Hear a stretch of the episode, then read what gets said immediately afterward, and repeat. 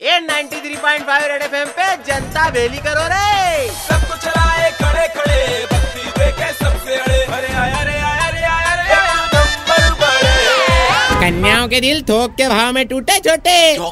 अरे हाँ रे वो विदेशी पाप स्टार जतीन बीवर ने सगाई कर ली। इस बात को लेके छोरिया उन बहुत अपसेट फील कर रही है। अपनी मुरई मोहल्ले वाली पिंकी ने दो दिन से पोए नहीं खाए। पूछने पे बोली कि ऐसे कैसे बिगैर बता रोका कर लिया और सेम टू सेम सवाल पूरे ट्विटर इंस्टा और फेसबुक पे दुनिया भर की कन्या पूछ रही है। अब क्या जतीन भैया का सबके फूफा के छोरे लगे क्या? कि सबको बता के रोका करे? अब ये बात जैसे पीरवीन भैया को मालूम पड़ी उनने घर घर पहुँच के पाव भर वाले देसी घी के लड्डू के पैकेट बटवा दिए।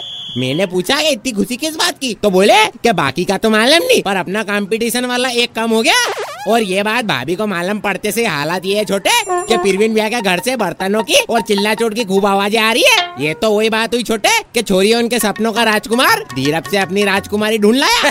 कन्याओं के लिए निकले ये बेवफा पीवर ब्याह तरफ़ दौड़ लगाते हुए जतीन बीवर। हाँ नहीं तो 93.5 रेड एफएम पर।